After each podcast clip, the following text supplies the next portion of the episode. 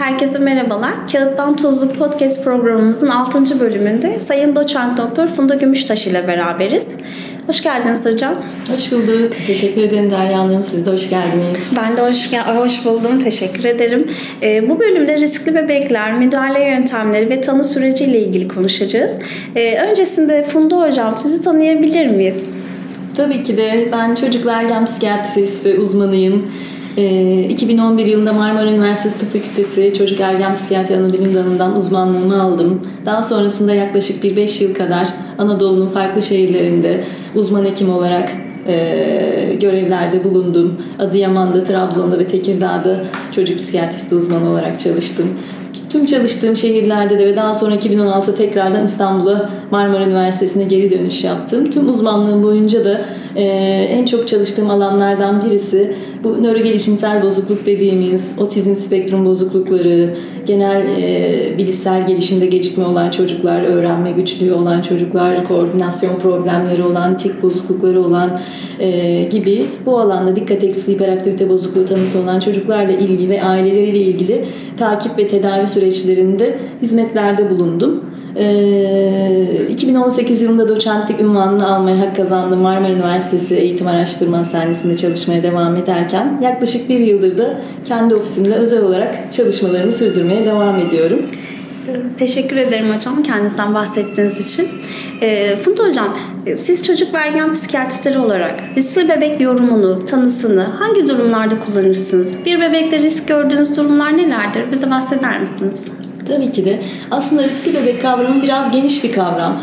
Ee, bu hani çocuk nörologlarının veya çocuk doktorlarının da kullandığı bir kavram. Onların daha çok böyle erken doğum, doğum komplikasyonu dediğimiz işte küvezde kalmayı gerektirecek solunum sıkıntısı veya sarılık geçirme veya enfeksiyon, yeni doğan enfeksiyonu geçirme, zor doğum e, gibi öykülerde bu çocukların genel gelişiminde bir aksaklık olabilir deyip riskli bebek polikliniklerinde genel gelişimini takibe aldıkları bir e, tanı olarak da kullanıyorlar. Ama biz çocuk psikiyatristi olarak son yıllarda da e, günümüzde giderek e, artmakta, tanı e, oranları artmakta olan otizm spektrum bozukluğu açısından bir risk var mı bu çocukta? Erken dönemde çünkü riskleri tespit etmek müdahaleler açısından ve durumu tam tersine çevirme ve çocuğun normal gelişim seyrine, sosyal iletişim, etkileşim açısından normal gelişim seyrine ulaşmasına yardımcı olabilmek açısından çok değerli olduğu için bizim buradaki riskli bebek kavramımız daha çok otizm açısından bir risk, erken çocukluk döneminde bir risk olan çocuklara riskli bebek tanımını kullanıyoruz. Ah, teşekkür ederim hocam açıklamanız için. Ee, ebeveynler ya da bebeğe bakım verenler bebeklerinin riskli olduğunu düşündüklerinde ne yapmalılar? Nereye ve kimlere başvurmalılar? Şöyle e, eğer hani otizm açısından herhangi bir risk çocukların da gözlemlerler ise bununla ilgili e, artık ülkemizde de sayımız çok arttı. Çocuk ve ergen psikiyatri uzmanının bir değerlendirmesinde fayda var. Ama tabii ki çocuk ergen psikiyatristleri ikinci basamak veya üçüncü basamak sağlık e, merkezlerinde hani devlet hastanelerinde eğitim araştırma ve üniversite hastanelerinde çalışmak durumunda. Hani tabii özel çalışan hekimler de var. Ama bu konuda ulaşımla ilgili, erişmeyle ilgili bir güçlük olursa e, aile hekimlerine başvurmalarını öneririm. Çünkü bununla ilgili e, devletimizin otizm eylem planı kapsamı altında erken çocukluk dönemi 18 ila 36 ay döneminde olan çocukları e, otizm açısından tarama ile ilgili bir program başlattı. Bu yaklaşık 2019 yılından beri, 2018'in sonundan beri de aslında başladı. Ben de Marmara Üniversitesi Hastanesi'nde çalışırken aile hekimlerinin taradığı ve içlerinde riskli bulduğu çocukları e, yönlendirdikleri bir poliklinik hizmetimiz vardı. İki doktor arkadaş olarak pazartesi günleri e, randevularımızı kapatıp e, otizm açısından aile hekimleri tarafından yönlendirilen çocukları görüyorduk.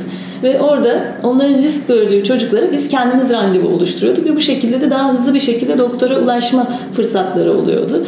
Onun için hemen bir çocuk psikiyatristine gitmeliyim e, düşüncesi tabii ki en uygunu ama ulaşılamadığı takdirde, imkanlar olmadığı takdirde de ebeveynlerin aile hekimlerine ulaşması, illa ki 18 aylık olmasını beklemelerine de gerek yok. Yani 12 aylıkken hatta 9 aylıkken bile şüpheleniyorlarsa hani e, aile hekimi onlara demeyecektir ki bu tarama 18-36 ay için geçerlidir demeyecektir.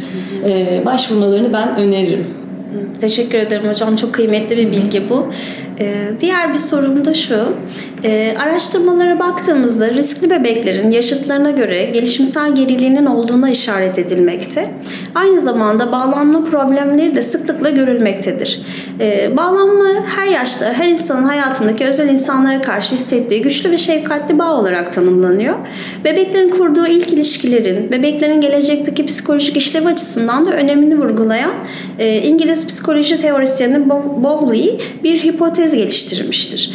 Hocam sizce riskli bebeklerde bağlanma temelli çalışmaların bebek ve anne ilişkisi açısından olumlu katkı sağlayacağını düşünür müsünüz? Tabii ki de e, bağlanma temelli çalışmaların e, riskli bebekler açısından ben fayda sağlayacağını düşünüyorum. Çünkü aslında bu riskli bebek dediğimiz grupta e, bizim yine kendi tecrübeme de e, dayanarak ifade edersem aile hekimliğinden gelen e, vakaları biz inceledik. Ne kadarına biz aslında otizm açısından gerçekten risk oluşturuyor veya ne kadarı daha e, normal çocuk gelişimine yakın bir takım önlemlerle e, daha otizm spektrumunda yer almayacak şekilde çocuk gelişimine yönlendirebiliriz diye baktığımızda oranlar böyle %20-25 civarında çıktı. Aslında gönderilen çocukların %20-25'inde böyle bir risk çıktı. Yani 5'te biri gibi. 5'te 4'ü aslında yine bir takım e, iletişimle ilgili eksikler veya e, şeyler var ama e, tanı alacak düzeyde değil. Mesela bu grup için birazcık daha anne bebek etkileşimini arttırmak, uyaranları arttırmak, kaliteli bir etkileşim sağlamak gibi konularda e, belki tek başına bile bu tarz bağlanma temelli yaklaşımlar e, yeterli olabilir.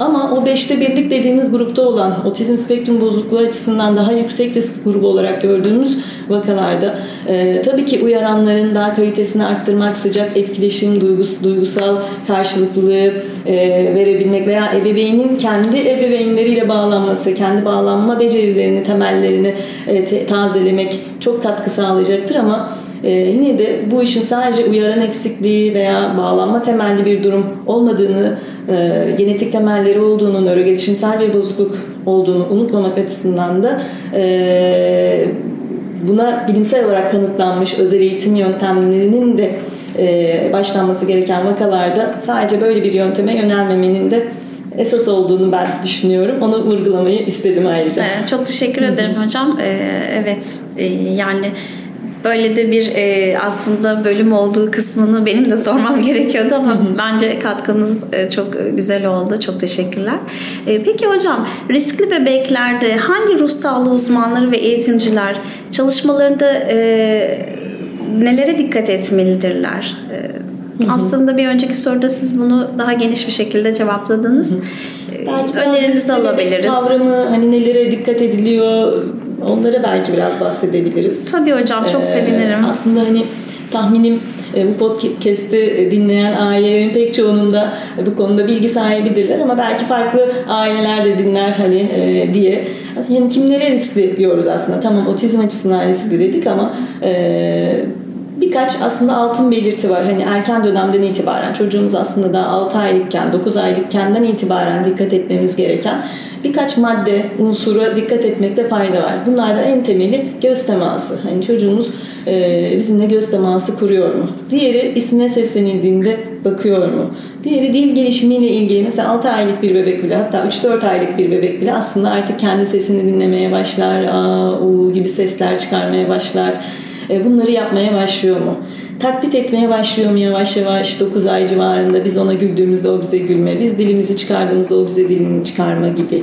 Veya ortak dikkat dediğimiz e, bizim baktığımız yere bakıyor mu veya biz ona bir şey işaret ettiğimiz zaman e, oraya yöneliyor mu gibi yaklaşık 12 ay civarında bunun gelişmesini bekleriz. Veya 15 aylık bir bebeğin artık kendisinin de bize bir yerleri işaret etmeye, isteklerini işaret etmeye başlamasını bekleriz dil gelişimiyle ilgili herhangi bir gecikme veya bu saydığımız belirtilerden herhangi biriyle ilgili sadece bir tanesinde bile bir gecikme olsa bizim aile hekimlerine e, eğitim verdiğimiz dönemde sadece biri bile olsa bize yönlendirin şeklinde hani atlamamak bir şeyi adına e, ben, benim ailelere de önerim bu bir tanesinde bile bir fark gördüğünüz takdirde e, aile hekiminize veya çocuk ergen psikiyatri uzmanlarına başvurmalarını ben öneririm. Bu konuda e, uzmanların ve eğitimcilerin çalışmalarına nelere dikkat etmelidirler e, konusu aslında eğitimci konusu belki beni biraz aşar der yalnız sizin daha bilgi verebileceğiniz konu.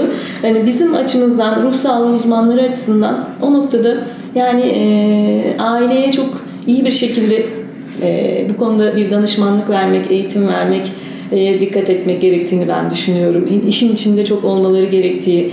E, bazen işte o anda o tarz belirtileri gördüğünüz zaman herkes elle tutulur somut bir şey arayışına girer. Acaba nörolojik bir sorun mu var, beyninde bir durum mu var, işitmeyle ilgili bir güçlüğüm var. Tabii ki bunlar çok değerli. Bu tarz taramaların yapılması gerekir. Ama bazen bunların içerisinde ve bir kabullenmeyle ilgili bir güçlük olabiliyor ailelerde. Her ne kadar altından organik bir neden çıkacak olsa da, farklı bir durum çıkacak olsa da ee, onlara yönelik de tabii ki tedavilerle yol kat edilebilir ama büyük bir oranında biz biliyoruz ki bu tarz şeyler daha tarama amaçlı kalıyor ve pek çoğunda tespit edemiyoruz. Az bir kısmında bir rahatsızlık, metabolik bir hastalık veya farklı bir genetik sendrom tespit edebiliyoruz. Daha büyük bir kısmı e, daha çok gelişimsel olarak sosyal etkileşimsel gelişiminde kısıtlılıklar, gecikmeler olarak gördüğümüz vakalar. Onun için de organik tanısı olsa da olmasa da dahi en önemlisi yakaladığımız anda beyin gelişiminin o çok hızlı olduğu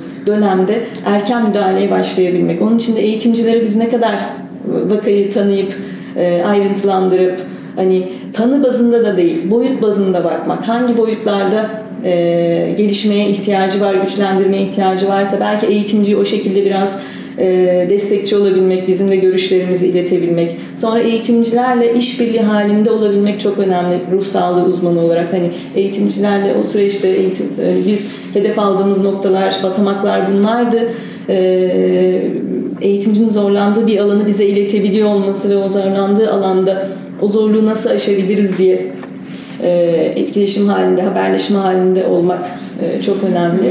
Ee, onun için böyle ebeveyn hani şey vardır ya böyle okula giden çocukların öğretmen, veli ve öğrenci diye üç sac ayaklı bir bileşke denir. Evet, Bu durumda da yine çocuk, e, ebeveyn, e, özel eğitimci ve e, ruh sağlığı uzmanlarının böyle dört sac ayaklı evet, bir birlikteliğini ben çok önemsiyorum. Ee, çok teşekkür ederiz. Ee, bence benim gibi eğitimciler de e, böyle düşünüyor. Bizler de e, çok önemsiyoruz ve kendimizi çok güvende hissediyoruz aslında. E, çünkü çocukla çalışmak e, tek bir e, konuyla ilgili değil. E, bizlerin e, de ruh sağlığı ile ilgili daha fazla bilgiye sahip olması gerekiyor. E, ama tabii ki bu çok psikiyatristlerin de işi. Biz de aslında sizin o kısmı hani sizden gelecek o bilgileri bilemiyoruz. Ama haberleşme ve iletişim halinde olmak çocuğu çok hızlı tanımamıza neden oluyor. Evet, ve evet ne yapacağımız kısmında da bir yol gösterici, bir ışık tutma haline geliyor. E, biz eğitimciler için aslında e, tanı önemli değil. E, neredeyiz ve nereye gitmemiz gerekiyor, ne çalışmamız gerekiyor kısmı hı hı. önemli ama e, ben e, o çocukla ilgili bir e, tanı ile ilgili bir fikrim varsa e, o tanının altındaki kriterler e, ya da ihtiyacı olan neler var onları görebiliyorum. E, bu anlamda da benim eğitim programımı aslında şekillendirmiş oluyor. E, dolayısıyla dediğiniz gibi iletişim halinde olmak bizim açımızdan da çok kıymetli.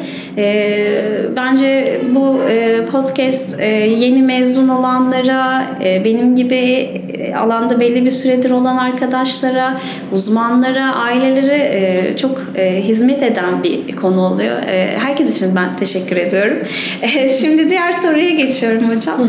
E, Ailelerin uzmanları en çok sorduğu sorulardan biri de risk durumu ortadan kalkar mı? Ya da bebeğim herhangi bir tanı grubunda yer alır mı? Ee, sizin bu konu hakkındaki görüşleriniz neler olur acaba? Evet. Öncelikle sorunun ikinci kısmıyla gerçekten biz de çok sık karşılaşıyoruz. Hani e, biz ben de biraz sizin dediğiniz gibi belirti boyutu şeklinde bahsetmeye başlıyorum. E, şu şu özellik, şu alanda şunlarda eksiklikler gördüm, şunlarda gecikmeler gördüm, bu alanda bunlarda gecikmeler gördüm diye ifade ettiğimde evet sonu nereye bağlanacak, bununla bunu topladık, bunu çarptık, bunu böldük, eşittir nedir gibi bir e, şimdi o zaman bizim çocuğumuz bir tanı grubuna giriyor mu sorusuyla sık sık karşılaşıyoruz. Şimdi gerçekten bazı çocuklar erken çocukluk döneminde tanı koymak açısından çok güçlük yaşayabiliyoruz. Ee, onun için illaki de hedefimiz tanı koymak olmamalı diye düşünüyorum. Bazı çocuklar çünkü e, böyle full bir şekilde tanı kriterlerini tam anlamıyla karşılamıyorlar. Ama gerçekten de e, tanı kriterleri içerisinde bazı maddeleri karşılıyorlar. Bazı maddeleri tam bile karşılamıyorlar. Mesela %100 bu maddeyi karşılıyor diyemiyoruz. %50 özellikleri oluyor gibi. Öyle vakaları da biz biraz ince ayar hepsini tespit edip e, mümkün mertebe açıklıkla bunda bu kadarlık bir gecikme görüyorum, şunda şu kadarlık bir sıkıntı görüyorum diyerek, dile getirerek ama bunların hepsini topladığımızda tanı alacak olmasa da e, belli müdahalelere başlamamız gerekiyor diyerek yönlendirmeye çalışıyorum. Onun için orada bir belirsizlik var. E, tanı anlamında bazen birçok vaka e, da o soru işareti bırakabiliyoruz o kısımda. Onun için bence oraya da çok takılmamak gerektiğini de öneriyorum ailelere. Ama bazı vakalarda da gerçekten kriterler çok daha fazla yoğun düzeydeyse evet biz buna otizm spektrum bozukluğu diyebiliriz. Ee, bu tanı kategorisine girecek düzeyde belirtileri var diyerek de net de konuştuğu çok da oluyor tabii ki. Ama o noktada tanı grubuna girse de girmese de bu tarz bu boyuttaki tespit ettiğimiz gecikmelerin, defisitlerin, yetersizliklerin düzenli olasılığı var mı? Var. Hani yapılan çalışmalarda e, riskli bebeklerin %30-40'ına kadar bir kısmının yani çok yüksek oranlar aslında baktığımız zaman e, artık bu risklerden e, tamamen diyebileceğimiz düzeyde kurtulabildiği ve normal gelişim evresinin evrelerinde seyredebildiğine dair bilgiler var. E, ama bazılarında da bazı bazı alanlar daha iyi gidiyor ama atıyorum sosyal iletişim etkileşim daha iyi oluyor, dil gelişiyor ama bazen kısıtlı ilgi alanları sürebiliyor, hafif stereotipileri, tekrarlayıcılıkları oluyor. Belki duygusal hassasiyetlerin hepsi tam iyileşmeyebiliyor ama en azından işlevselliğini daha iyi bir noktaya getirebiliyoruz o çocuğun gibi. Ee, orada da tabii ki bakış açısı, beklentiler, hedefler, küçük hedefler koyarak gitmek gibi e, yöntemlerle hani şey gibi bir e, dağcısınız, dağa tırmanacaksınız. E, hep zirveyi hedeflerseniz diyelim ki 2000 metrelik bir dağ bir türlü o yol bitmiyor gibi ve oraya ulaşamayacak gibi hissedersiniz. Ama kendinize molalar vermeye karar verdi. İlk hedefim şu 100 metreye çıkmak. Sonra 200 metreye ulaşmak dediğiniz zaman 100 metreye çıkıp aşağı baktığınız zaman aa hedefime ulaştım, ilk hedefime vardım gibi. Burada da biraz daha küçük hedefler belirleyerek, zamana yayarak sabır gösterebildiğimiz takdirde çok daha iyi ilerlemelerle karşılaşabiliyoruz. Teşekkür ederim hocam. Ee, aslında çok açıklayıcı oldu. Ee, tanıya bence takılmama konusu da e, burada çok önemli noktalardan biriydi. Çünkü oraya evet. takılıp kaldıklarında e, çok motivasyon bozukluğu yaşıyoruz. Ee, Evet. Ee, ve çocuklar ilerleyebiliyor aslında sistematik eğitim hı hı. E, programlarıyla. Şimdi şöyle bir şey var. Eğer çocuğun otizm tanısı aldıysa artık o otizmlidir diye bir görüş var. Gerçekten de bir bölüm vaka tamam ağır otizmli vakalarda hani görüyoruz ergenlik döneminde de hala e, benzer özellikle devam ediyor. Tedaviye yanıtı düşük olan bir grup da var ama e, bu tedaviye yanıt veren bir grup da var veya tedaviyle bir takım becerileri kazanabilen ve e, hayatını yarı bağımlı sürdürebilen veya bağımsız sürdürebilen bir grup da var. Onun için o kısmı da göz ardı etmemek gerekiyor. Evet evet. Kesinlikle hocam. Ee, peki hocam, e, otistik e, spektrum bozukluğu e, riski altındaki çocukların yaşamlarının ilk yıllarından itibaren diğer çocuklara göre daha az göz teması kurduğunu biliyoruz. Dolayısıyla bebeklikte göz teması kurmanın bir bebeğin sosyal ve emosyonel gelişimi için risk faktörü olduğunu anlıyoruz. Sonradan otizmle ilişkili bir tanı alacak çocuklar az önce tarif ettiğimiz tarzda etkileşimine girmeye daha az eğilimli olabiliyor. Ee, anne babasının yüz ifadesine dikkat etmeyen, bu ifadeleri taklit etmeyen, bunları anlamaya çalışmayan ve de basit hareketleri taklit etmeye daha az meyilli e, çocuklar oluyorlar. E, peki hocam sizin çalışmalarınızda ulaştığımda şöyle bir e, uzmanlık teziniz e, olarak da dikkat eksikliği ve hiperaktivite bozukluğu olan ve olmayan çocuklar çocuklarda empati ve yüz ifadesi tanıma, empati agresyon ilişkisi ve çocuklarda uyarıcı ilaçların empatik becerileri etkilerini çalışmışsınız. Bu bağlamda bize neler söyleyebilirsiniz? Yani bu test tabii ki e, çok uzun ve çok araştırmaya dayalı ama belki bizlerin anlayabileceği e, bir şeyler evet. anlatabilirseniz çok seviniriz. çok değerlidir çünkü böyle hani e, uzman olmadan önceki son senemi çok emek harcayarak geçirdiğim bir çalışmaydı. Bilimsel çalışma anlamında kendi başına e, ilk e, hipotezi üretmekten tutun e, uygulamalar sonrasında yazması, sonra yayın aşaması hani çok emek verdim ve bana bu konuda akademik anlamda çok tecrübe katan bir çalışmaydı. Onun için bunu getirmenize de memnun oldum Derya Hanım. Öncelikle böyle e, sizin sorarken çalışmanın da dışında aklıma gelen biz pek çok böyle Bazen de bize çocuklar 8-9 yaşlarında, 10 yaşlarında dikkat eksikliği problemiyle getiriliyorlar kliniklere. Ve e, o çocukların biz e, geçmiş dönem öykülerini aldığımız zaman da işte hani biraz geç konuşmaya başladı, konuşmaya başladığı dönemde işte seslendiğimiz zaman umursamazlıkları vardı, çok hareketliydi. Onun sonrasında taklit becerileri bazı şeyler geride kalmıştı veya motor gelişim basamaklarından emeklemeden yürüdü, yürümeden koştu gibi bazı e, gelişmesel e, eksikliklerle, aksaklıklarla da karşılaşabiliyoruz. E, şu anda da mesela erken çocukluk döneminde riskli bebek grubuna giren çocukların bir kısmında aslında hani tanı kalkar diye konuşmuştuk ya bir önceki soruya atıf yaparsak bir kısmında aslında böyle bir akraba nörogelişimsel bozukluk şeklinde, dikkat eksikliği bozukluğu şeklinde seyredebiliyor. Yani nörogelişimsel bozukluklardan biridir dikkat eksikliği hiperaktivitede. Kardeş gibilerdir biraz. Ee, yani orada tabii sosyal etkileşim, iletişim daha iyidir. Hani hiperaktivitesi olan çocuklar daha böyle ortamlarda sıcakkanlı olarak bilinirler. Ama onlar da tabii ki e, otizm spektrumu kadar olmasa da bazı sosyal eksikliklerle karşılaşabiliyoruz. Ee, bu biraz davranışlarını tabii ki durdurma, frenleyebilme ile ilgili güçlükleriyle de ilgili olabiliyor. Ama bir kısmı da aynı beyin bölgelerinin dikkat eksikliğinde de, otizmde de benzer bir sosyal etkileşimle ilgili beyin bölgelerinin etkilenmesiyle ilgili de olabiliyor. Ee, onun için karşındakiyle arkadaşlık ilişkisini sürdürmede zorluk yaşayabiliyorlar veya karşımdakinin zihnini okumada güçlük olabiliyor. Sosyal ipuçlarını ben onun senin böyle kastettiğini anlamamıştım veya bedeninden onu ifade etmeye çalıştığında e, bu konuyla ilgili karşıdaki arkadaşının veya ebeveyninin isteksiz olduğunu e, anlayamama veya kendi isteğine, kendi, o andaki kendi duygusuna odaklanabilmeyle karşılaşabiliyorlar. E, çalışmamızda aslında çok farklı çıkmadı oranlar. Yani empati becerileri çok kötü çıkmadı çocukların.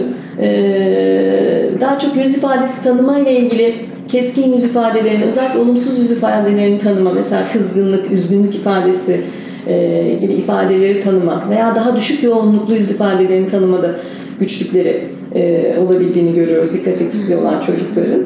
E, empati becerileri kendilerinin ifade ettiği belki orada şey de dedik ama şimdi kendileri işaretlediğinde biraz daha kendiniz olduğunuzdan daha fazla göstermeye meyliniz de olabilir. Onun için de normal çıkmış olabilir. Hani bu da çalışmanın bir e, yanlılığı da olabilir aslında. Bazen karıştırıcı faktörler olabiliyor. Eee ama şeylerle biz dikkat eksikliğine dönük uyarıcı hani bu çok sık kullanılan dikkat eksikliği ilaç tedavisi ver, verip takip ettiğimiz zaman bir 3 ay boyunca e, çocuklara tedavilerini verip 3 ay sonra benzer testleri, benzer uygulamaları tekrar yaptığımda e, bu çocuklarda gördüğüm özellik duygu ifadesi tanıma becerileri arttı. E, ve daha empatik yorumları daha böyle bir e, dikkat eksikliği olmayan çocuklara yaklaştı. Önceden e, empatik yorumları daha düşüktü. E, onun sonrasında empatik yorum becerilerinde bir iyileşmeye neden oldu ve kızgın ve üzgün yüz ifadelerini tanıma becerilerinde de artma yani orada hata oranına bakıyorduk biz hani burada kızgın yerine farklı bir şey işaretliyor. Artık kızgını bulabilme. Hani bu kızgın bir yüz ifadesini bulabilme. Daha düşük yoğunluklu yüz ifadelerini tanıyabilme e, kapasitelerini, becerilerinde bir artma sağladı bu tedavi. Anladım hocam. Ee, aslında anlamlı da bir sonuç evet, çıkmış. Biraz karmaşık, değişik anlamlı sonuçlar da çıktı. Yani o noktada e, gerçekten de sos, beynin ön bölgesinin belli bölgeleri karmaşık sosyal becerilerle ilişkilidir. Hani gözle görülecek düzeyde ismine bakmama, karşımdakine kendini ifade etmeme, sosyal iletişim, etkileşim kurmama gibi bir, bir durum yoktur dikkat eksiği olan çocuklarda ama o işte ilişkinin kalitesinde, niteliğinde sürdürebilmede, onun duygusunu tam anlamıyla anlamada veya zihnini, ipuçlarını anlamada güçlükler yaşayabilirler mi? Yaşayabilirler maalesef. İlaç tedavisi veya ek bu konulardaki davranışçı tedaviler, zihin kuramı çalışmaları, sosyal etkileşim çalışmalarının da dikkat eksiği olan çocuklara da iyi geldiğine dair de kanıtlar var. Evet, ben de şimdi tam e, zihin kuramını düşünüyordum. E, özel eğitimciler de e, bu konuda artık e, çok e, donanımlı hale geldiler. Zihin kuramını önemsiyoruz. E, biz de yüz okuma testleri yaptığımızda Hı-hı. çalışmaya başlamadan önce dikkat eksikliği, hiperaktivite bozukluğunda özellikle e, yüz tanımada problem var. E, evet. Yüz ifadelerini tanımada ve onlar e, o çalışmaları tabii e, testlerden sonra temellendirmiş oluyoruz. Teşekkür ederim hocam e, açıklama için. Ben teşekkür ederim. Son olarak da e, Türkiye'de ve araştırdığımda dünyada çocuk ve ergen psikiyatristleri 3 yaşına kadar çocukları tanı koymamaktan yanalar. E, neden 3 yaş olarak bir kriter var? Bu neden önemlidir? E, bu nöroplastisite ilgili olabilir mi? E, benim evet. aklımda böyle bir e, şey yankılandı. Sizden dinleyebilir miyiz bunu? Evet. Yani şöyle e, aslında 3 yaşına kadar gerçekten de e, beyin gelişiminin, nöroplastisitenin daha aktif olduğu bir dönemde çocuklar. Onun için de bazen o bir dönüm noktası olabiliyor. O e, tamamlandığı zaman bazen bu bizim için olumsuz da seyredilebiliyor. Çünkü artık yani hafif belirtiler var deyip ya bir kreşe mi gönderseniz, evde birazcık böyle hani etkileşimleri mi arttırsanız dediğimiz çocuklar 3 yaş civarında birkaç ay sonra gördüğünüzde aslında tablo oturmuş bir vaziyette de gelebiliyor bazen. Ee, bazen de iyiye giden bir seyir de olabiliyor. Ee, onun için ben açıkçası çok da böyle yaşa takılma şeyinde de değilim. Çünkü bazen hani dil gelişiminde de o vardır. İşte çocuk e, tam anlamıyla konuşamaz ama beden diliyle kendini anlatır. Onda biraz daha rahatsızdır. Sosyal etkileşimin bütün e, şeyleri gelişmiştir. Yaşına uygun bir şekilde de kendini etkileşim içerisinde sürdürüyordur. Göz teması, beden dilini kullanma, jestleri, mimikleri kullanma gibi. Orada biraz daha bekleyebiliriz. Hani anlaması da iyidir, alıcılığı iyidir.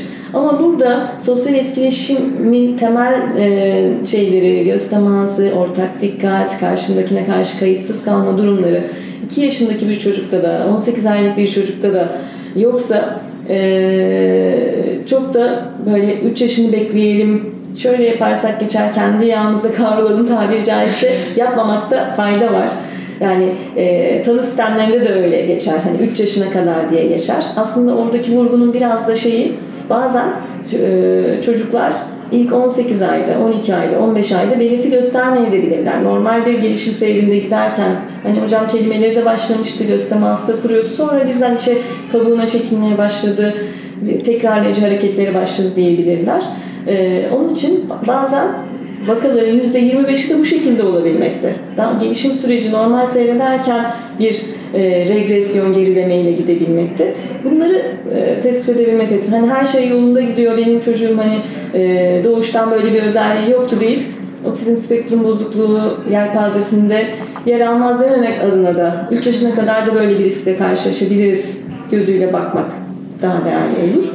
Ee, yani çok teşekkür ederiz hocam. Biz de eğitimci olarak aslında bu soruyla çok karşılaşıyoruz. Ee, ve ailelerin kafasını çok karıştırıyor. 3 yaşına kadar beklesek olur mu? Hani bir şeye başlamayalım. Çünkü orada bir kaygı var. Kabul etme etmeme süreçleri e, devreye giriyor.